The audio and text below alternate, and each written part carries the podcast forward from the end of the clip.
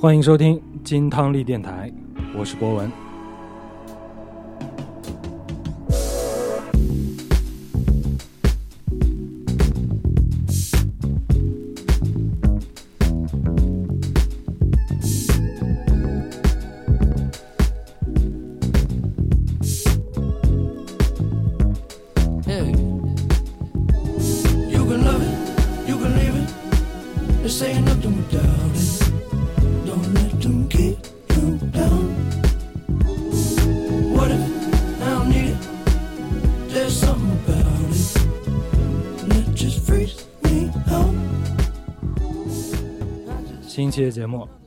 天这期节目啊，想跟大家聊的这个话题呢，其实跟我请来的这个朋友也有很大的关系啊。先让朋友跟大家一起打个招呼吧。Hello，大家好，我是李月。Hello，大家好，我是肉肉。哎，今天想要聊的这个话题啊，那我就一定得先要介绍一下这两个朋友。首先呢，李月啊，他本身呢是我认识的一个做这个精酿啤酒的培训师的讲师啊。然后肉肉呢，他其实本职呢是一个啊平面设计师，对吧？啊，然后呢，他现在是算是一个、呃新晋的一个精酿啤酒的爱好者。本身我自己其实对精酿啤酒呢一直是挺感兴趣的，所以我自从认识李月，我一直都很想啊、约他过来一起来聊一期关于这个精酿啤酒的话题。但之前一直挺忙的啊，你之前好像是在做那个进博会的事儿，一直在操心那边儿。嗯，啊，今天总算有机会一波三折把你拉过来了。不容易，不容易。好，那我们今天这期节目呢，就想跟大家一起来聊聊精酿啤酒。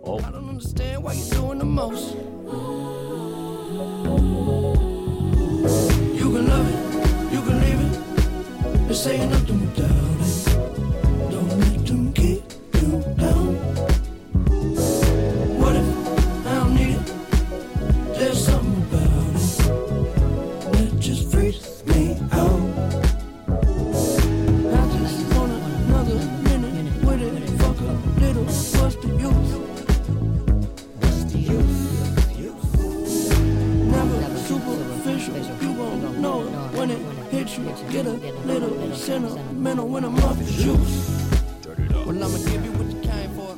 Yeah, shit up. 其实我个人啊，我真正第一次就是很相对于前面的去喝精酿啤酒啊，还真的是去上次去你那个 studio 那儿，嗯哼，今天天人还不少，然后呢摆了好几排精酿。对，嗯，我之前是其实是有这个概念，然后包括其实那会儿差不多也是一六一七年这个样子吧。上海其实已经有不老少精酿啤酒的酒吧了，也尝试过喝过，但是其实这个概念不是很全面啊。倒是真的是去你 student 那儿喝了那一次，我发现我的天呐，这精酿啤酒现在整的跟红酒、威士忌啊，对，没什么大差别了嘛，也是一个又一个个坑啊。对，对，对，嗯嗯，其实李月，我一直想问你啊，你大概是从什么时候开始接触精酿的？哦，这个这个故事还蛮长的。这个因为嗯我之前在在在北京工作的时候呢，我就就常年喝这个燕京啤酒的，就是说我本身就是喝啤酒的人。嗯然后后来呢，这个我去了比利时留学，大概十年前吧，这样的，嗯、就到了比利时当地，就会发现有完全不同口味儿风格的啤酒，嗯，就有什么水果啤酒啊、白啤呀、这个修道院啤酒啊，那我就开始去每天去喝。完，再加上呢，比利时并不是很大，那就我们学校当初也有机会带我们去酒厂去参观，就看到了这个哦酿酒的过程。对，回国之后呢，这个就和呃朋友，这个也是我当时在比利时留学的同学一起开了一个比利时精酿小酒吧。哦，就已经爱到这种程度了，就回国以后就必须要自己自己攒一个。对，真的当时开这个酒吧真的是情怀，真的就是啊叫你些一些呃周围的朋友过来说啊，这是比利时精酿，你要尝一尝，这是我们在比利时喝到的酒，所以你要哦尝到。所以说不是那种像以前小时候特别有个梦想，要开个小卖部这样子，小卖部的店里面就可以吃各种自己喜欢吃的东西。呃当时有这个想法吗？我觉得其实就是真的是像很多现在咖啡开咖啡店的人的这个想法。主要还是因为自己喜欢喝，喜喜欢喝然后想要推广出去，让更多身边的人或者更多别的路过的朋友消费者来接触到这个东西，对对自己也是有梦想的人。当初是有梦想的人，对你你刚才说到那个比利时，其实我确实真的要是提到比利时，你一定就逃不开那几个关键词儿嘛，对吧？巧克力，然后还有一个就是精酿。我当时去比利时玩的时候，我也确实去尝试了几款，但是确实没有那个概念，甚至连精酿的概念都没有，就是去了当地的小卖部。对，随手拿几个，他们就是就跟现在我们就近两年能在便利店里面能挑选到很多精酿那种感觉是一模一样的，然后就拿几个喝啊，确实有点不一样，但是那个时候也没有说哇，就是哦精酿这个跟平时喝的啤酒不一样啊，就没有那种感觉，嗯，我觉得在比利时，大部分流行的啤酒啊，你能常喝的啤酒还是这种拉格型的，比如说这种时代呀、这个 Mars 啊，这个这等等吧，这些啤酒啊，Jupiler 什么的。那我自己学校是鲁文嘛，鲁文门口有一个这个最大的这个这个时代的这个酒厂。呃，鲁文的这个这个 Old Market 上有条最长的这种欧洲的酒吧街，就是你会，其实你不会像你说的，你不会觉得有什么精酿不精酿之分，其实就是啤酒嘛。所以你当时去比利时就是学的跟这个啤酒有关的吗？哦，那没有，那没有，学的是那个呃，就是创业管理，对，哦，对对，学的还是经济方面的，对对对，那你是就是纯因为爱喝酒就彻底转行了？对这个，因为那个转行，这个是还是一个蛮奇怪的事情。那是第一个酒吧因为房东的原因给关了，关闭之后呢，其实也在思考说这个。呃，要不要从事这个专业化这条道路？我当时也是犹豫过的。犹豫过的，犹豫嗯过的，因为这个呃，如果走专业化道路，你肯定不是不只是从这个懂啤酒的方面，你还要懂商业化这个方面来去去入手，对所以其实是挣扎着过的。啊，挣扎过。对对对，后来就觉得决定说，我这么热爱这个精酿啤酒，我觉得还是要把这个事情做做到极致嘛，所以就坚定的就学了很多的啤酒知识，完之后哦开始，后来又开了一个这个精酿酒吧，比利时酒吧。呃，之后开始去做这个分销，完做营销嗯推广，这样的、去希望说，呃，周围从周围的朋友身边影响起到最后的大众，呃，能喝到更多不同口味儿的、不同风格的啤酒吧，这样的。那你真的就是自己爱喝，然后这一步一步的开始专业化，从完全是从兴趣爱好开始的那么一个职业啊、到对的，对的，对的，对的。嗯因为我觉得这个从这个行业发展角度来说，零八年大概上海开始全全鸡猫啊，呃，还有开吧连锁开吧，这个也是一个比利时啤酒连锁店。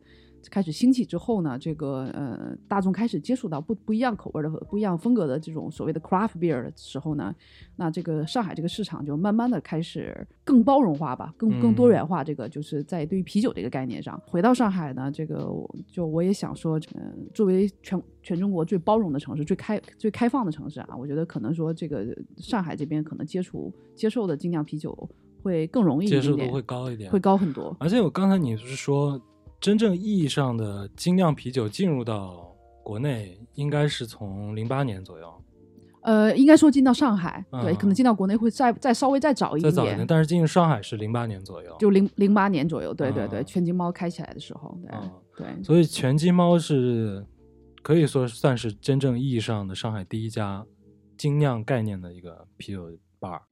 算是第一家这种精质量的精酿的这种啤酒酒吧。对，像开吧它属于这种做那种进口啤酒的嘛，就里边有什么德国啤酒、比利时进口啤酒这样的瓶啤啊、扎啤这种。对那其实我一直想知道，嗯，真正喝酒啊，对于上海而言，其实是一个非常，就你像你说的，很包容，而且真的喝爱喝酒的人在上海真的不少。但是精酿为什么会在这个时间段，就在零八年左右，其实已经是很晚的一个啤酒概念，然后进入到上海，然后它大概是过了多久就火起来呢？像到现在这种状态，我觉得零八年那个时候，正好我其实是我觉得是跟奥运会契机也有有有也有一定相关性。那很多哦老外、因为酒吧文化是本身当初是这种。呃，领馆、领事馆周围一条街，呃，有这种酒吧文嗯化。中国是没有酒吧文化这一个，咱咱咱们大家只有 KTV，对不对？或者只是吃晚饭的时候喝啤酒。哎，对，那所以那零八年这个奥运会之后呢，那这种外来的各种不同的文化开始进进行扩大化。那一零年到哦上海的呃呃世博会世博会，嗯，对，就是大家说，哎，那比利时馆里有什么？有薯条，有巧克力，有啤嗯酒。嗯，哦，所以说这还是因为这两个大型的这个活动和展览，让更多的外国人来到中国了，然后从他们开始一点一点打开了这个市场，然后这个慢慢的影响到我们自己的喝酒的习惯。呃，我觉得是的，嗯，就尤其是说全金猫当初的老板也是这个外国人，这个当初开吧的老板呃嗯有一个也是外国人，所以呢，其实这种喝啤酒的文化其实是在这个外国人的这个群体里先先发展起来的。那目前其实嗯在上海也有一大部分的这个外国人在聚集着更多的喝啤酒。啊，就主要现在尽量还是有一大部分人还是在老外这边在消费的。是的，是的，对啊，是的，对。所以这风气也是慢慢带起来，这跟上海的这个性格还挺有关，挺像的。上海很多很多这种事情也都是因为这文化的交融以后，开始慢慢的消化到我们自己，成为一种文化了。那具体其实零八年到现在，其实也将近有个二十年，哎，十年，数学不好数学太差了，十三、十二三年了十二，三年了对啊。他这过程当中就是一直就是慢慢就就火到现在这样的嘛。呃，就从商业角度来说，我觉得并不是。我觉得嗯从一四一五年，就我开第一个酒吧的时候，我觉得那时候真的很多人在开酒吧，嗯，就是这个行业就是呃，大家就都投入到这里面，很多进口商也会参与进来，变成了一个风口了。变成了一个风口。对，嗯那结果呢，其实很多外行人也投入进来。其实这也是导呃呃导致了说这个，我觉得一七年、一八年呢，很多外行的人去逐渐被淘汰，只有专专业化的人才会慢慢的流到这个市呃市场里。哦，所以在这过程当中洗过一次牌，洗过一次牌的对对哦对那现在而言呢，我觉得从去年前年这个“精酿”这个关键词是很真的是很火的。对的，对的。那最近两三年吧，我觉得是，嗯、首先来说，从进口啤酒的角度来说那，越来越专业的这种地方的进口商，他会开始逐逐渐进口啤酒了，而不是嗯说从红酒啊、从鞋业呀、从卖手帕的人过来。嗯对，那第二个来说呢，就是从这个我们自酿角度来说，嗯那很多这个国内的这个我们的大师杯的冠军啊，或者是一些质量爱好者呀，他开始逐渐开酒厂，开这哦种呃质量酒吧，那开始把这个行业也带火起来。就有圈儿了，有圈子了，有圈子了，嗯对对对，嗯质量协会也在各个地方也成立起来，就是就有一大批簇拥。嗯，而且我发现啊，就是真的因为精酿啤酒这个概念，还衍生出了很多就是特别类型的酒吧，就像上海的那个啤酒阿姨，嗯，她就是一个比较类型化的这么一个卖啤酒的一个单独卖啤酒的酒吧。对，啊非常非常有特色，而且这个呃起家的过程也是很传奇的。当初只不过嗯是这个海富便利店，在法华镇路上的一个海富便利它之。前就是一个便利店，只是一个便利店，啊对。后来这个白熊啤酒的人过去说啊，你放你这点这个进口啤比利时啤酒，你卖一卖。结果呢，嗯这个就给呃做起来了嘛。后来他在海富便利店旁边做了一个大的第一个他家的店，叫做啤酒阿姨。那么现在嗯我们其实一直称为啤酒阿姨一店，一店在去在去年在前年已经关掉了啊。嗯，对，是也是因为房东的原因。后来开了二店、三店、四店、五店，到现在的六店，到现在的松江店已经是有几千平、上万平的地方。所以它它一直还是在延续这种便利店方式的这种购买酒的这种方式才是做的啊。对，属于啤酒超市酒吧，对对，对超市和世界上最酒吧最大的一块儿。哦哟，，对对对，还有这么个概念，世界上最大的。对哦，而且很多人我知道在呃刻意模仿它，但基本上大部分都失败了，因为啤酒阿姨这四个字不是你可以复刻的，真的是品牌，真的是品牌。这也就是真的是因为卖啤酒，它才有这么一个形式的。其实，如果你要是换成别的酒，还真很难去做成这么个样子。嗯，其他的酒类可能没有这么的全。你想，啤酒阿姨的酒里边可能有五千到一万种，你光进去那种感官就很不一样。对对对，吧不同的商标，对不对？这个不同的样子，完之后不同的风格。而且你要想想，如果要是这这么一个形式的话，要是 卖成红酒，那 那得多大的产业？我估计呃那个货值就会就就得几千万，我估计啊对不对？这个确实也是因为这个精酿带来的一个特别的运营的方式吧。还有另外一个就是，嗯，这两年比较火的那个公路商店，啊，公路商店啊，公路商店也是我觉得正好是这么一个文化的契机吧。首先，我觉得在我感觉好像精酿是相对而言，其实不是一个特别大众的，而且它不是一个嗯全年龄段的这么一个喝的酒，我感嗯觉啊，所以说它哎，跟公路商店的这个气质又契合上了。公路商店本来走一个亚文化的这么一个小地对对对方啊，就是年轻人有个性的年轻人，呃，文青，对乱七八糟的街头文化对，聚集在那儿，哎，总得喝点什么吧？精酿啤酒跟它配上了。嗯嗯，我其实我也觉得蛮神奇的，因为公路商店已经我我已经知道好多年，那它嗯其实真的是一些玩滑板、玩这个就是亚文化的人一直在，但是呢，这个因为精酿啤酒其实是有它这个。放荡不羁在里边的，就是大家是追求，大家是追求异样的，就是现在很多嗯精酿发烧友现在依然是说每每上一种新酒，就我一定要把它弄到手，一定要去尝到，完一定要晒晒朋友圈，哦，这种就是觉得与众不同的，就是要追了。对对对，要追的，哦对对对。所以呢，今天正好请你过来，那咱们好好的把这个精酿啊聊一聊，它精酿到底是个什么东西？好喝的东西。那其实真的对于精酿，在现在这个时候去讲，大部分人其实都已经大概了解了啊，就精酿跟工业啤酒的区别。但是其实我一直想问啊，那你真的就拿工业啤酒这个模式去区分它跟精酿吗？那如果说我工业大产量的啊，我我一看我就知道，那你会不会也有那种做精的啊，产量也不是特别高的？那我能敢拿它跟精酿去区分吗？其实你可以从几方面来去区分它。首先从原材料啊，嗯原材料你可以从这个它的背标上能看出来。那呃，比如这个德式的这个呃巴伐利亚啤酒纯净法，它就要求啤酒只有四种原料，呃，嗯麦芽、酵母、水和酒花儿，对不对？嗯那大部分的这个精酿啤酒，它使用的是全麦芽。那如果哦是这种工业拉格型啤酒呢，它可能后面添加了这种呃麦芽的替代物，就廉价的替代物，大米添加剂没有没有没有啊，大米、玉米这些，哦对，所以它它降低品替代品，它降降低了这个麦芽的这个成本，所以它的产品哦更便宜。完，另外一点呢，就是酒花儿，它不使用酒花颗粒，它使用嗯酒花净膏或者是一些更低端的这个酒花类的替代品。嗯对但是酵母就不用讲了。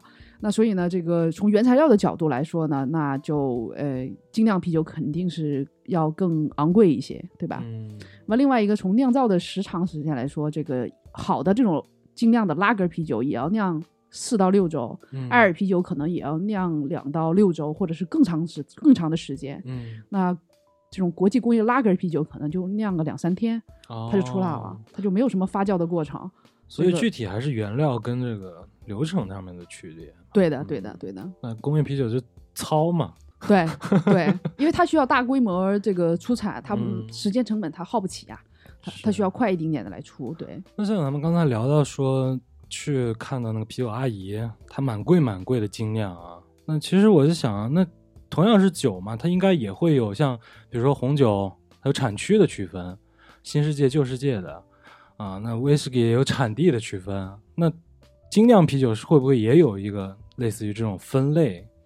对的，对的。精酿啤酒有很多的分类，嗯，那比较有一些特点呢，就是比如我们常见的 IPA，嗯，呃，印色印度淡色艾尔，比如哦说还有我们的修道院啤酒风格的，呃，还有这种白啤啊，还有这种水果型啤酒，另外还有嗯这种类似黑颜色的世涛啊，啊，这些是我们所谓的黑啤所谓的黑啤，对，但是是叫世涛 Stout，对对对啊。那所以说精酿呢，它的大的分类都是从口感和味觉、味道上面去做区分的，是吗？嗯，对的对的，嗯嗯，就比如说像 IPA 淡塞尔，它就是一种独特的风味，就是比较偏啊苦嘛，这样的，哦偏苦的一种风味。对。那像那如果说像修道院这种呢，呃，修道院它就是固定的用的这种呃修道院的呃酵母，而并且它嗯。有一个规则，比如说我们的 Trappist 的，就是修道士啤酒，它必须得只在只能在修道院里酿制，完之后嗯。还是修道士或修女亲手酿制。第三个是还不允许有任何盈利，它必须得做慈善或者是做用作自身的休憩，它才能被称之为这种呃修道士啤酒。哦，对对所以说风味，就对于修道院式啤酒而言，它是风味是一方面，它另外还有一个背后的一个文化。对，哦这个呃修嗯修道院酿酒，因为也有几百年了这样的，完之后慢慢哦的开始形成这种固定的文化在里边。嗯，所以他们是比较呃严格的去要求自己的产品达到一定的这种标准，才愿意往外去出售，完去来去满足一些一些条件这样的。嗯，对对，修道院应该算是一个比较有特色的分类了啊。那除此之外呢，精酿还有什么其他的别的这种有意思的分类吗？呃，那比如说还有这个这种过桶的啤酒，嗯。完了还有这种酸啤啊，还有这种这个就是水果类型的啤酒，嗯。嗯，比如说过桶，现在就是特别流行说我们的啤酒放入到威士忌桶里，或者放到雪莉桶里去过一遍，哦。完了增加这个它的更多的风味儿。嗯对，那比如说我们的这个酸啤，那比如说把呃兰比克啤酒就是酸啤的典型的一种代表，嗯。在布鲁塞尔塞纳河流域啊，它空气中是弥漫着酵母的，所以呢，在哦那个地区的人酿酒呢，它是不需要加任何酵母的，嗯。它并不是一个封闭式的一个一个酿酒罐儿，它是一个像游泳池一个开放式的酿酒酿酒池，哇酒把池肉林的感觉，酒池肉林的感觉，对对对，他把这麦芽汁放到那个酒池里之后呢，嗯。呃，空气当中的酵母就可以跟这个呃麦芽汁进行混合，完之后开始缓慢的哦。发酵，完之后酿出来的啤酒就是酸味儿的啤酒。是它那种口味是很冲的那种酸吗？呃，刚开始是会有一丁点的酸，之后呢，它会放到橡木桶里进行嗯陈酿，嗯呃，六到十八个月，或者是说更长的时间。有的兰比克啤酒可能是呃需要三年以上的时间，比如 Goods 桂枝啤酒，它就要嗯混合一年、两年、三年的兰比克啤酒。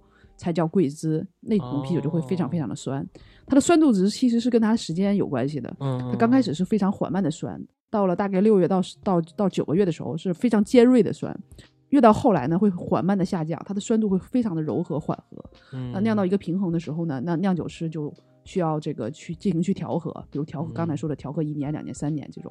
所以呢，这个靠酿酒师的这个技艺非常的重要，他的技术非常重要。对，那所以它有没有那种就特别冲的酸的那种类型？当然有了，就我觉得酸到就专门有人好这口是吧？对对对，现在好多精酿发烧友都有这个，就是专门喝酸啤这个。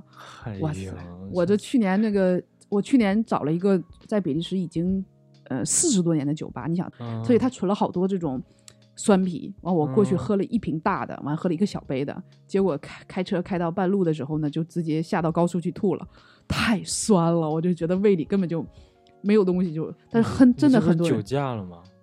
比利时可以喝喝一丁点开车的，这个没关系的，对对对，哦法国也可以啊，是吗？，对对对，但中国绝对是不行的，这个我是我们一定要在这里 郑重声明啊！郑重声明，绝对不允许喝酒。对对我从来不在呃国内喝酒开车，从来不会，这个绝对不要一滴我都不会碰的。对对对，啊、那所以那个那个味儿，它是一直会 回荡在你的印象当中的，有很很刺激的那种感觉。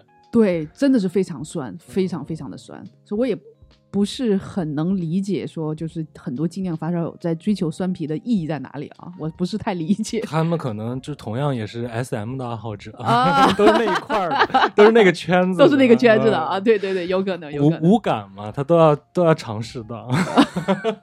太刺激了，对太刺激了。嗯那你还说刚才说一个水果味儿的，那如果水果味儿的这个就其实就像饮饮料型的那种酒是吗？呃，你看今天其实我带来了一个这个呃水果味儿的啤酒，一会儿你可以尝一尝。嗯，它其实呢也有这种法兰德斯红呢，它其实有高达八点五度的酒精度的，但我今天带回来这款呢，大概只有六度的酒精度。嗯你说它完全是这种呃呃呃饮料，你喝起来还是其实还是啤酒的感觉的。对对对，因为咱们一般而言去说到这种水果味儿的酒，你比如说像红酒也有啊，sangria 对吧？它是，但是、呃你一般说到 sangria，它真的就是一个饮料级别的饮品了。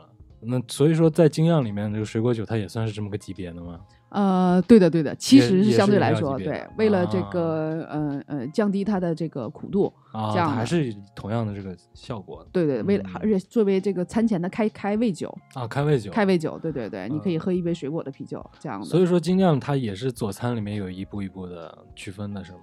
现在那个特别好玩的事情就是，这个精酿搭餐是非常非常流行的一个话题。嗯对，所以呢，精酿啤酒是唯一一个一种酒类可以从头从开餐搭配餐到餐嗯后酒、到这个搭配这个甜食，就所有都可以找到一款酒来去搭配每一步餐的。那你像烈酒，它肯定只能做餐后酒，啊对对对对不对？嗯或者是红酒，你只能搭餐这样的。你、你嗯你有你可能开胃酒不太适合这样的，对对对。啊，其实啊，在喝这个精酿的时候，我身边也有蛮多朋友，嗯、我们也一块儿喝喝精酿啊什么的，呃，凑凑热闹。但是我们在喝的过程当中啊，其实也没有很系统的去了解过这个，所以就会有的时候也会产生一些讨论。嗯、就比如说我有个朋友啊，嗯，我们有有一回，他算是第一次接触，然后呢，我们就选了几款选了几款呢，我们就各自尝一下，就是相当于横评嘛，啊、嗯尝了一下。然后我们喝过几次了以后，有一回我们在酒后，然后他就聊到这个事儿了，他就跟我讲，他说其实啊，我觉得纯个人感受，他在喝朝日和精酿这两个对比的时候，他其实会更喜欢精酿的这种嗯嗯嗯，他觉得可能啤酒的那种固有的那种概念啊，对他来说，精酿算是一对他来说是一种冲击。嗯嗯嗯所以说，真的在这两个里面去选精酿和工业啤酒，会有一个好坏之分吗？我个人觉得不会有好坏之分，嗯就是我现在平时自己喝一杯的时候呢，我基本上都会喝这些高酒精度的精酿。嗯那比如说我要去真的去吃四川火锅的话，或者是说我去吃一些地方菜的时候，那我他如果没有精酿的话，我也愿意喝这种工业拉格，而且我每到一个地方，我都会选择当当地的工业拉格来去尝一尝。啊，对，就是配餐我也会这么搭，我也觉得没嗯问题，我也觉得很清爽很好喝。因为有时候你并不是很感觉要喝很高酒精度的酒，嗯，这个时候你一定要你还想喝点酒，那其实喝喝点工业拉格是很清爽很开心的一件事情。对，嗯，嗯所以说就是真的，你选拉格只不过是一个固有的喝啤酒那种感觉，哎，气儿很足，酒味儿也不浓，喝起来挺爽，几大杯下去，哎，才微飘，那种感觉很舒服。尤其夏天，它其实是应该更多的是一种印象。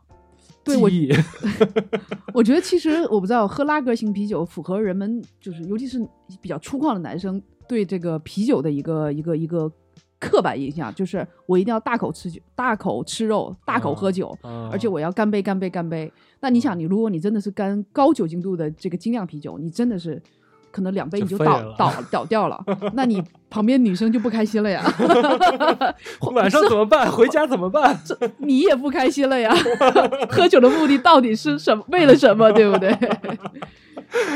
没没有后续的节目了，今天演出到此结束了。到此结束了，对对。嗯，其实他还是对，应该还算是一个习惯，他并不说非要区分拉格和精酿，没有区分，我到底有没有什么好坏？其实没有。对嗯对。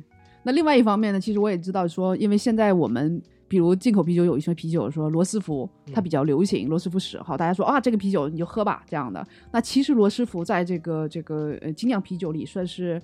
呃，比较复杂的一款啤酒，高酒精度比较复杂的一款，就是你刚开始尝试精酿的时候，不应该从罗斯福开始喝起，这个可能会真的是到对你造成巨大的冲击，你会觉得哦，精酿啤酒就是这样，那其实精酿啤酒还有更多元化的东西，对不对？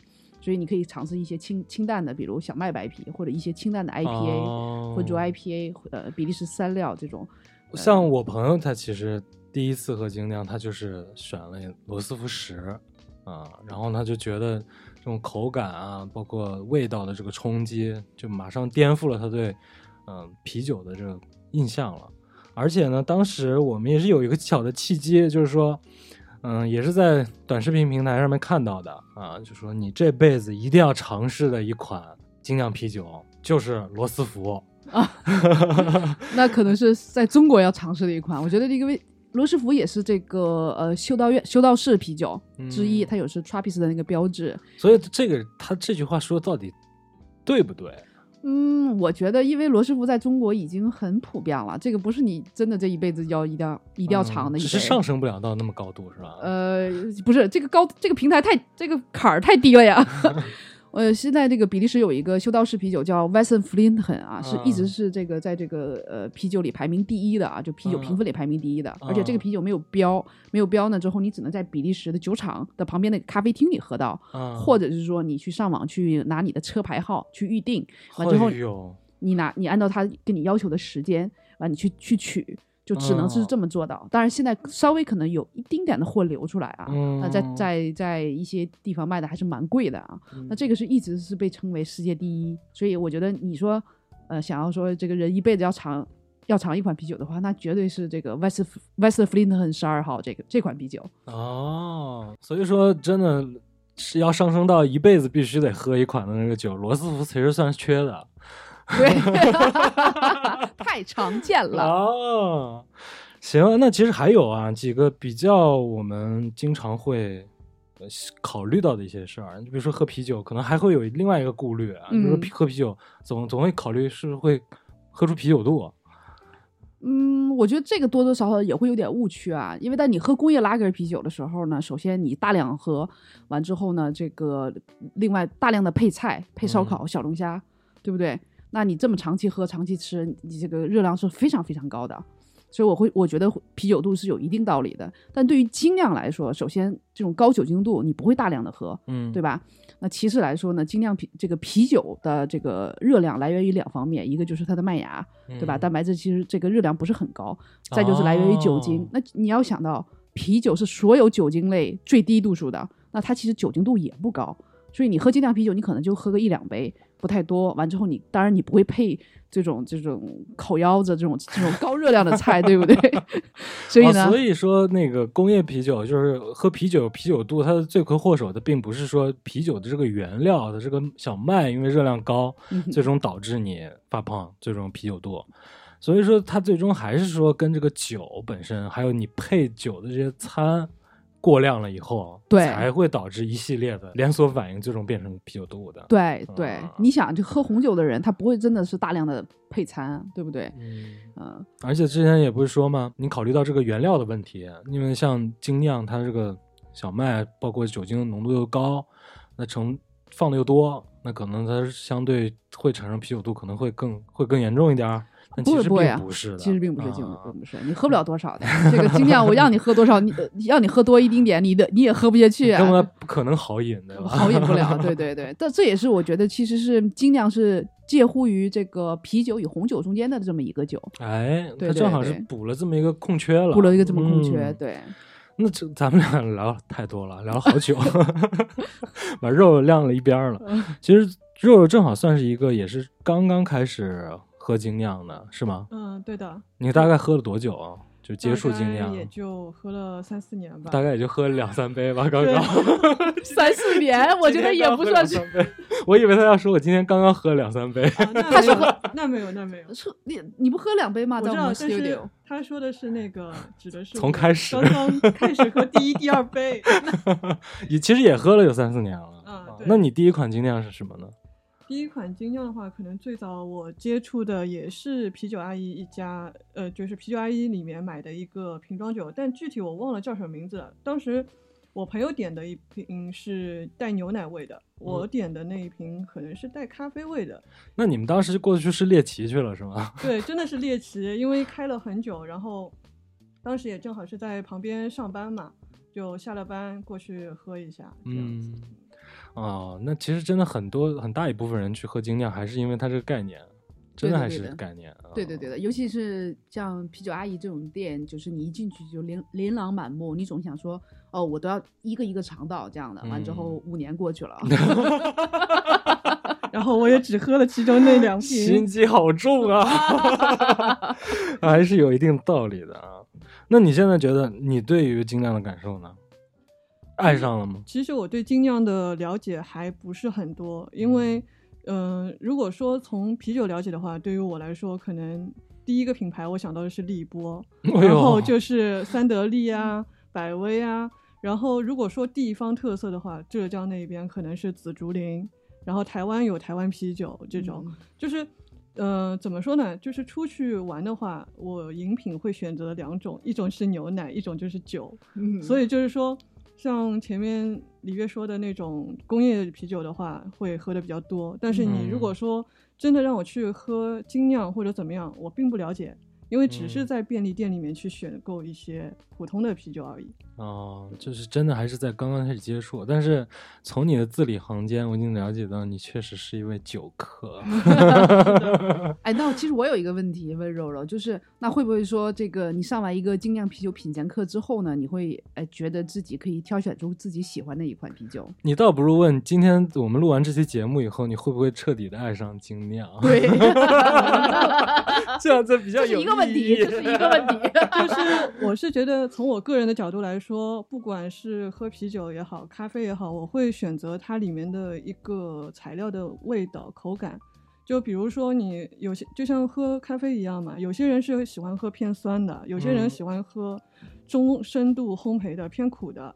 那我个人就是喜欢偏苦味的那种，酸的哦我也受不了。酸的也受不了。是的，是的。那你还没有进阶到那个圈儿，对 你还是局外人。对 是的真的是，所以我就只是一个资资，只能说一个资深的小白吧。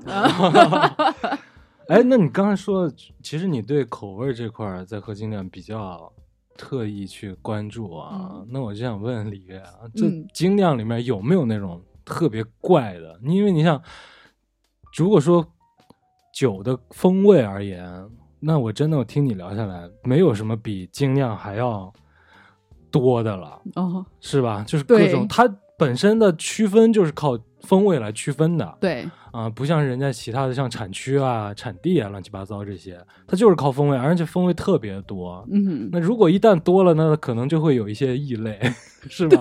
我就很好奇，嗯有没有一些比较那种特别怪异的这种出圈的口味？当然有，当然有，就是比如说前前一段有一个这个酿酒师酿了一款榴莲的榴榴莲味儿的啤酒，哦真的是闻起来很臭，但喝起来也是蛮香的，因为我自己吃榴莲的。奶油味儿的那种。嗯，对，它其实是那哦种、呃呃榴莲的世涛，就是黑色的嘛，但是闻起来真的哦，它是很臭，还是世涛那种。，对，那哦，那应该就很浓啊。非常浓郁啊。嗯会像烤榴莲的味道。嗯，好我觉得还是烤榴莲那不就成屎味儿了吗？但是我跟你说，真的是有那种臭脚丫子味儿的那种啤酒，但是是因为比如说你这个呃受到阳光臭的影响啊，这个你会这个啤酒可能变质了，它会有一种臭脚丫子味儿，哦，所以臭脚丫子它不是专 专门的一个味儿是吧？不是不是专门的口味变质了，对对对。啊，所以大家以后再喝精酿，那它就不局限于精酿了。你在喝啤酒的时候，如果对 闻到臭脚丫子味儿，那你千万就别喝了，你先看看，它不是一个风味儿你先看看自己 是拖鞋还是穿着鞋，对不对？哦，可能还是自己影响的。对对对另外也有一些什么辣椒味儿的啤酒啊，辣椒味儿的啤酒，，对对对对，就是辣嗓子吗？辣特特别辣的嗓子，就是呼着嗓子那往往就咆哮着往胃里拉。它跟白酒那种辣的感觉是一样的吗？不一样。这个我感觉啤酒这个更多来说，就是你一边吃了一个干辣干辣椒吧，一边这个这个有点漱口水往里进的感觉。那白酒是很，其实白酒是很润滑的，它是好好的放了那个辣椒在对的，它是放了辣椒，它放了干辣椒，因为它哦是四川的一个酒厂当初做的这么一款。哦啊另那明白了吧不意外那不意外，不意外啊那不意外。我还以为是又是那个 S M 那圈儿的呢 哦原来是四川的，那那说得通，理解了，理解那了，啊说得通了对。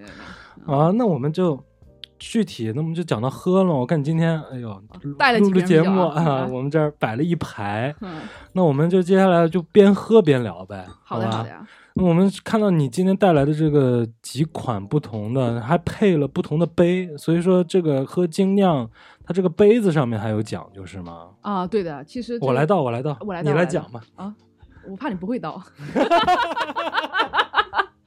倒酒我还想方便你讲呢。没有试酒也是有那个就是学问的，对，因为这哦个刚开始你要倾斜着四十五度倒，完之后呢，呃呃，像比利时啤酒你还是要倒出来泡沫，所以二分之一的时候你要竖直竖直倒。那这个每个酒杯上面是有个刻度，就是一瓶啤酒是。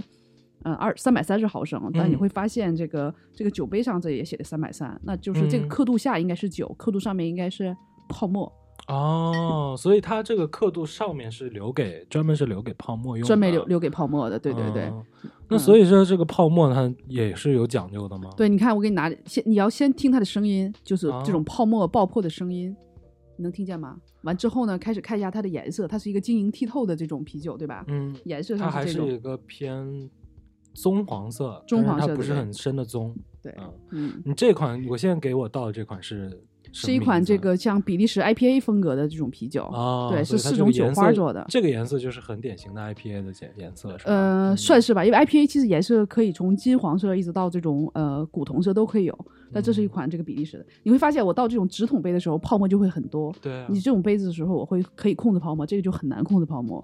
所以呢哦，你说你说不同类型的、不同形状的杯子会对啤酒产生影响吗？绝对会的。哦对，那我现在这个，我现在拿这个杯子应该算是个郁金香杯吧？这个算是一个郁金香嗯杯，对。完，你先拿着这个杯，你先去，我先再听一下它的爆破音，不是？你去闻，你去闻一下它这个啊，接下来就是闻一下，对，你也可以闻一下这个啤酒，肉肉，哎，很香啊，它是淡淡的清香，淡淡的清香，有点这种草本植物的味道。哎，对，还有点这种菊香味儿。哎，这个味道。很好闻啊。，对，它其实嗯是结合了这种、呃酒花的味道和这种一丁点的这种，我觉得酵母味儿更重一点。嗯，之后呢，你可以喝一丁点泡沫，但哦先只尝泡沫，接下来不要喝到酒先只尝。泡沫。对嗯你拿这个杯子，树脂的小杯，你尝不到泡嗯沫，但是你这个杯子你可以尝到泡沫。嗯你会发现泡沫更苦，嗯，苦很多，它带出来更多是那种酒花草本植物的味道。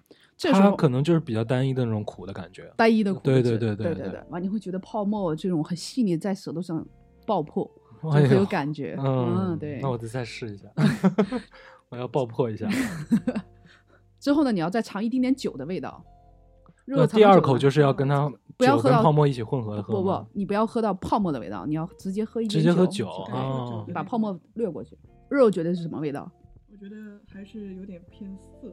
偏涩啊、它其实是有苦度值在里边的。有的，对，有有苦度值还蛮高的，嗯对对对。完了，另外有这种麦芽的甜度在里边。刚开始哦闻到是很香的，类似于像柑橘一类的味道，嗯但是喝在嘴里面它是有点涩味的。有点涩味的嗯哈，嗯，所以这个这个我我喝上去感觉还是淡色二那种比较典型的风格的嗯味道，嗯这个嗯层次啊。嗯嗯，但是我们现在这个这个是我之前不太了解的，其实还是有步骤的啊。对对对。完，再有一个，你看我的，呃，因为是我给你俩先倒的，你俩是嗯晶莹剔透的啤酒，对不对？哎而且气泡感十足，对不对？是是是，因为一直使用瓶内二次发酵，但是你看二次发酵之后，瓶底它会呃这种残留的酵母，嗯所以呢，我这个是混浊的。嗯而且你可以尝一下你现在手里的啤酒和我手里的啤酒，虽然是一款啤酒啊，但味道是不一样的。，哦，对，我这个肯定肯定是更多的酵母味儿啊。你再尝尝你的，对比你的啤酒，你的会更嗯苦一丁点，嗯我的这边会更辛辣一丁点。你可以对比尝一尝。哎，没错，还真是这样。所以说它就是像这个，它的沉淀物也是另外一层风味儿，对吗？对对，嗯你可以倒到啤酒里喝，你也可以倒留到最后喝这样的。哦，就是你可以一次性就倒满这一杯，反对正三百三的，对，但是你再喝一层一层喝下去的时候，一样还也是能喝到，或者你就单独就留个底儿，对最后再倒，单都可以独喝那个底儿的味道。对，嗯，嗯，这就感觉有点像红酒醒酒的样子。那我们看啊这第一个是郁金香的嘛，我还看嗯你还拿了几个，这个是像圣杯一样的，这个不是象圣杯，你说的对了，就是圣杯，啊它就是圣杯它就是圣杯，啊对，这是修道院系列的，对，啊，所以圣杯就是要配修道院。对，是的，啊这是一个一一一二几几年的一个修道院，伊纳姆啊，嗯对对对，而且你还给我今天特地带了几款这个杯垫儿，这杯垫儿也是要搭配做的，是吧？，对，杯垫儿和嗯杯子还有瓶盖儿，它都是搭配的。但是这款啤酒哦属于水果啤酒，所以我们要放到最后来喝，哦，因为水果啤啤酒酸甜感会影响你的口感。对 OK 对对，嗯，这个也是一个比利时的这个三料风格的啤酒。那这个杯算是什么杯型呢？这个叫这个，我印好像我印象中叫 Tico 杯，是嗯但是是这两年蛮流行的一个杯子。对对对，他这个这个是一个呃法兰德斯的一个中世纪的一个大画家，嗯，对，非常出名啊。对，这是他们当初一四一四几几年的第一个配方的啤酒。所以它这个杯型，这种 Tico 这个杯型也是，它是专门就要配这个修道院的。呃，也不是，其实这个也是这个罗曼酒厂最近两年也不三年前刚刚开发出来的一款，它复古了一个配方，那所以它比较这个 Tico 杯是最近几年才被发明的，哦，，对，所以它因为我使用的比较新奇的一个杯子。因为我看这个，其实它跟郁金香杯它是有异曲同工之妙的嘛，因为它这是都是酒肚子比较大，肚子比较大，然后口比较小，它比较能锁这个风味儿的。对啊但是它如果要是跟区别来看呢，跟这个圣杯这种杯型来比，因为圣杯它就是从小一直往上到一个大圆口嘛，，对，它这个圣杯主要是用什么功能呢？呃，圣杯主要是它是，其实你可以看到比利时的啤酒有个特点，它都是嗯高酒精度，那所以它都用高脚杯，嗯，对吧？呃，高酒高酒精度用高脚杯很正常，你手不会直接接触到瓶啊，它其实也是要考虑到温度这个，绝对要考虑到，对，所以你可以拿着杯杯柄来慢慢喝这一杯，嗯拿着 baby，对，baby 对，拿着我的 baby，拿着我的喝啊 baby 对。啊那是那圣杯呢，基本上都是大度直接开口的，因为它都是那种，呃，像是我们说的这个 Weston Flinton 十二号呀，或者罗斯福十号这种高酒精度的酒，那它需要有一个很宽的一个酒体呈现这样的、啊，它让你迅速散发你的这个香气，所以呢它这个宽酒口就主要是为了让你闻味儿用的。对嗯而散发它酒体的，对，因为嗯它本身就高酒精度嘛，它其它它不不在乎，呃，不在乎，它不在乎。你像这种嗯细口，它其实散发出来的这个味道和那个很局限很局限的，对它嗯，而且也很慢，而且嗯你这么拿，很快这个酒就会温度温掉，温掉之后就不好喝了呀。对对对对不对对，因为有适应温度的，对，啊，而且再放久一点就容易臭脚丫子。再放久这绝对会。嗯，因为泡沫，刚才我们说了说泡沫其实最开始的作用就是呃最重要的作用就是它隔绝空气，氧化酒体，所以你一直有泡沫，你可以让酒体保持它的一个新鲜度。啊，所以咱们就喝精酿的时候，就别一下子把泡沫全都给它干了，对，啊不要，就留着一点点留着留着，最后到最后对对对，是的，你说的太对了，对对对，这已经哦还是有点悟性是吧？非常有悟性，对对对对，那我赶紧再来一口。嗯，都是你的，都是你的，对，嗯，嗯，哎，这款真的挺好喝的。是吧？嗯，这款是以突出酒花风味为主的，哎，对它这个其实比较感让我的感觉是，其其实挺适合入门的。哎，还蛮适合入门的酒，嗯对对对，而且这款酒大概也就只有七点五度嘛，就是不高不低这样的，对，你可以慢慢喝个呃两三杯，应该也不是什么嗯太大问题。所以这款酒的名字是叫什么？叫做花花世界，花花世界。哎呀，是不是特别符合 SM 世界里？喜欢花花世界。哎呦，对，啊，那我们现在准备再开的这瓶呢？这款是一款这个叫做叫王之藐视，哎呀，这名字对 够特别的，而且它这个酒标上面就是直接是王之藐视是吧？吹胡子瞪眼的，吹胡子瞪眼。嗯，这个中世纪非常出名的艺术家啊，啊之后呢，你看我一瓶啤酒倒了一杯，这个消泡沫消散的还是比较快的啊。嗯，最后的瓶底呢要晃一晃，晃一晃啊，要晃一晃，晃一晃，完之后呢开始倒。你可以看到这个前面倒的泡沫的是白颜色的，后边是有点稍微发黄了对、嗯对，它也让酒体浑浊了。对，嗯，这是一款气泡感很十足的，这个我们它是也是有爽感的是吗？超级爽。啊，对，那我这种气泡感是真的是很十足。而且这个它的这个酒的气泡跟刚才那一杯倒的那个淡塞尔的明显的区别就是它的气泡会更大一点儿，对，更更疏一点儿，对、啊，没有那么密。对，它有一款这个就是刚才我说的有款叫过桶的啤酒，它有过一个雪莉桶和威士忌桶，嗯所以它可能味道还是不一样。但今天我只带来一个三料，嗯，也是一个典型的比利时啤酒的一个特点。来，桑提。所以你尝到泡沫呢，依然它这个泡沫呢就没有刚才的那个干涩苦的味道，它嗯更多是那种甜。对，所以这款就是典型的修道院的风格。典型的修道院风格。对，嗯或者说我们叫它比利时三料，因为它并不是在修道院里酿的，所以我们在区分修道院三料和比利时三料，就是看你是不是在修道院里酿的。我们会就说哦比利时三料。那所以说，就是像罗斯福那种比较有焦糖那种口感的，它是区分它是不是修道院的一个哦，那倒不是就是你呃啤酒这个颜色嘛，是由嗯。它这个烘焙你麦烘焙麦芽这个深浅程度决定的。你烘嗯。焙深了，它就是这种呃，就是琥珀啤酒，或者是黑啤，嗯或者是嗯。这种这个呃比利时饲料。嗯对，就像我们说的这个这个罗斯福石一样的的类型。啊你要烘焙浅了，就是我们说的这个戴斯艾尔啊，嗯、我们的这个三料啊，都是这种、啊这个金皮啊，都是这种这种浅颜色。你深的烘焙的这个麦芽带出来的，基本上都很多都是这种焦糖味啊味、巧克力味儿啊、这种。那浅的更多是这种麦芽香甜味儿啊、白面包、饼干的味儿。所以说他们就是修道院里面，它也是会分，只不过是我烘焙的级别不一样而已。就所有啤酒都烘焙的级别都是不太一样的。对对对，赶紧再来一口，赶紧再来一口，这个就明显更甜，没错，甜很多。所以你你会说这个哦，所有的啤酒都很苦吗？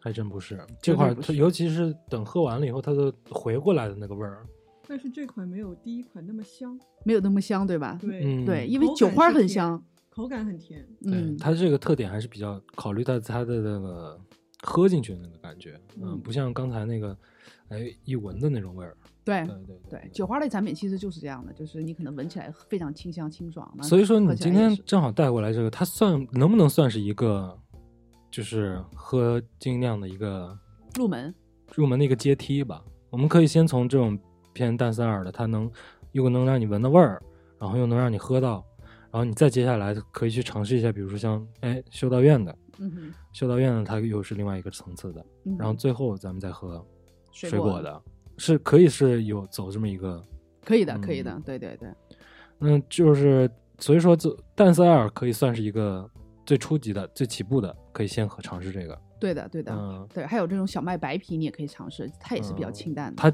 这个是跟那个淡塞尔它算是一个嗯，差不多一个梯队的。对，一个梯队的，嗯对对对，那像丹塞尔之后，我们进入那个进入到了这个修道院以后，跟修道院一个梯队，大概还有什么别的风味儿的吗？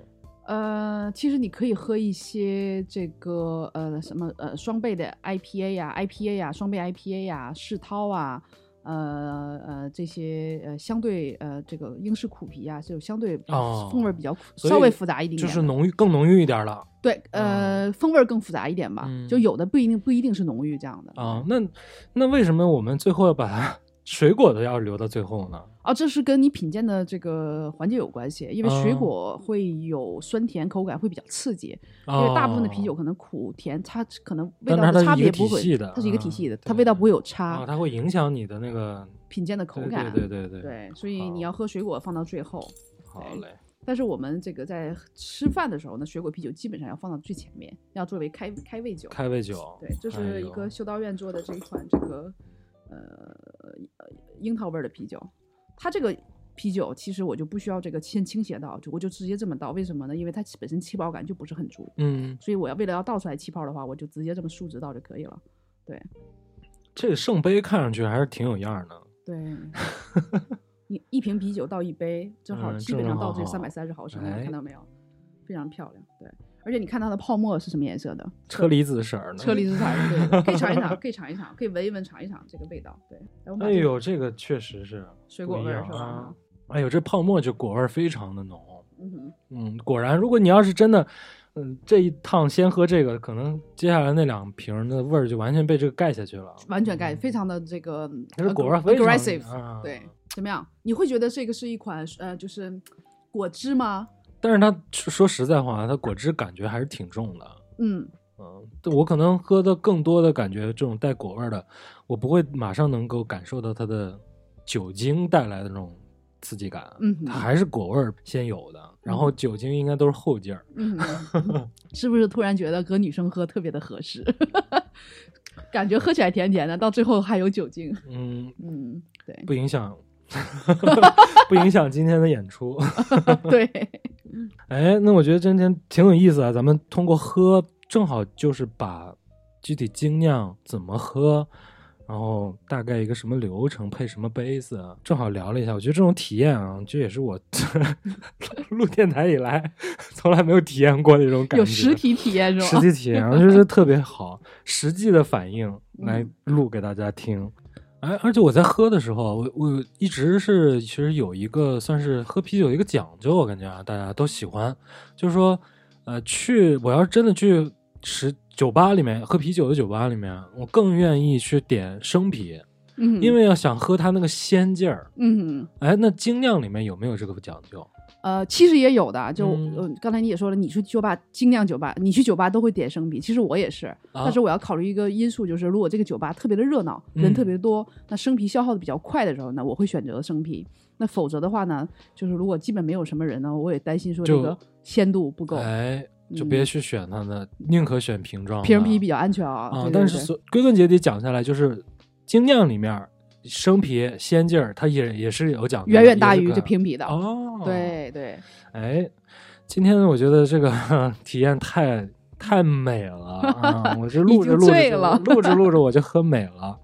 这几款啊，嗯，喝了一个淡色的艾尔，嗯算是里面的一种，然嗯后还尝了一款咱们那个修道院的，嗯，然后一个水果的。嗯我总结一下，我感觉啊，我其实我是更喜欢修道院这种感觉的，嗯它的口感的层次，包括它其实是有那种回甘的那种感觉，对，这个是让我觉得最喜欢的。嗯。但是呢，这款酒呢，我个人感觉啊，它有一个弊端，嗯哼，就是我没法一直喝，啊就是我觉得这这这款酒我喝美了，但是我没法追它，啊。可能我一瓶，哎，再追个一瓶，啊就顶多了，因为这个甜劲儿啊，它其实不是很让人能够耐受的一种口感，还真是，还真是，我觉得就是修道院三料就本身就是这种甜度比较高，再加啊酒精度比较高，所以你喝个一杯两杯真的是最多了。这种感觉就有点像那个罗斯福，罗斯福它那种焦糖味儿，它那种回甘那种更更齁的慌，一杯差不多了，一杯对吧？真的差不多了。这真没法说。今天有酒局，咱们精酿追个几瓶罗斯福，那是真的，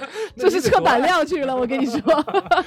这个确实很难耐受啊。反正这个淡色尔喝下来，这个是你可以边喝边聊，可以一直追下去，它不会太那个，因为它最终留在你口里面那个味道还是苦味儿，对啤酒花儿。的那个苦味儿，对，啊，因为苦味儿你是可以一直喝、一直喝、一直喝的对，但是甜甜度你是不可以的。对，这个耐受还是因人而异的，除非你是真的爱就爱甜味儿，嗯甜甜的。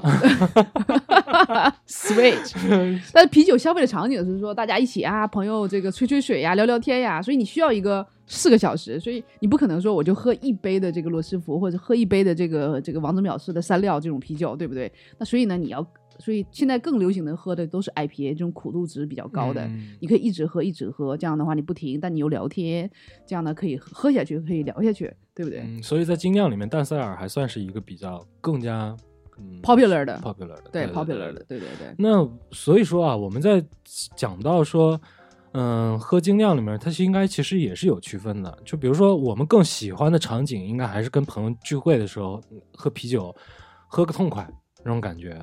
嗯，然后呢，只不过精酿里面它又区分了一个，你可以有一个品鉴的这么一个感觉在里面了。嗯这，这只是拉格工业的没有办法满足你的一个场景。嗯哼，啊，但是呢，其实更大部分的这种感觉还是说啤酒它本身的那个定义，这个我觉得跟国外国内应该都没有什么大的区别，没有区，别的，就像是在嗯、呃那会儿去国外生活，包括去比利时看到的一样，其实所谓的精酿和所谓的工业啤酒在西方是没有具体的区分的，对，没有说精酿吧和。和工业啤酒没听吧过扎啤吧没听过 没有，它就是啤酒吧。啤酒吧，对呃，或者说我们更加说，它应该就是一个可以看比赛的这么一个对，小体育酒吧，吧，体育酒吧，然后你过去朋友聚会的这么一个酒吧，对，没有任何所谓的品鉴，没有没有就是过去。喝。可能我就先，哎，我今天上来，我想先来个浓郁的，我先点一个，比如说修道院的风格的，嗯哎，但我可能就不追了。接下来我就淡色艾尔，那、可能或者说我就直接换生啤，或者说扎啤，嗯对吧？我们就好饮一通。嗯哼，其实它就是一个喝酒，就是统一的啤酒的喝酒的流程。对对对啊对，这个以前那个就是我我上学那阵儿啊，就是很多这个小小小比，就是比利时学生嘛，他们十八九岁这样的，啊，都是这样的，先上那种 liquor store 去啊买一个这个四十度的啤酒，一人先干几个 shot，完之后喝又先上劲儿，先上劲儿这是很完之后普遍的。或者先在家里喝，先在家里里喝啊对对对先把劲儿勾上来。对对对，完之后你再去酒吧，完之后喝点嗯这种就是呃拉格、皮尔森啊，完之后跟几个朋友就拿一杯一杯一杯一杯喝，完这样的话晚上大家就直接可以嗨起来了啊！啊对对对，哦，所以说是这个场景里面还是稍微有一点区分的。比如说，哎，就是精酿这个类别里面的，它其实酒精度是有的。你也别老是怪人家说，就是拿着一瓶吹一晚上这种，啊他们可能也是有这种，但是是有的确实是有一有一部分那种缺的老外，真的就是拿一瓶 拉格吹一晚上了。他其实还是有细分的，对吧？有有有有有有，所以呃，产品多样化对于我们是有好处的，我们有更多的选择，对对不然的话，我们会产生刻板偏见。对对对，行吧，那哎今天我觉得太美了啊，嗯太高兴了！今天请李月、请肉肉过来跟我们一起来聊聊精酿啊。但是今天我们其实聊的只不过是精酿啤酒当中的很少的一部分啊，凤毛麟角，只聊了一个边角料啊。那如果说今天这期节目有朋友喜欢，或者你真的是也是一个想要体验精酿的朋友，或者说你真的是一个精酿的爱好者，那欢迎你来跟我们多交流啊，在评论区里面跟我们聊聊天，分享一下你的感受。如果朋友们真是想听我们再多聊一点，其实对于李月而言，比利时的啤酒有很多能聊的东西。三天三夜，话三天三题不重夜复。对，真的，朋友们感兴趣，我们可以再请李月回来，我们再聊一期。那我们今天这期节目就先聊到这儿，好的，拜拜。拜拜，感谢朋友们邀请，谢谢谢，谢谢谢谢，拜拜。谢谢你的美酒。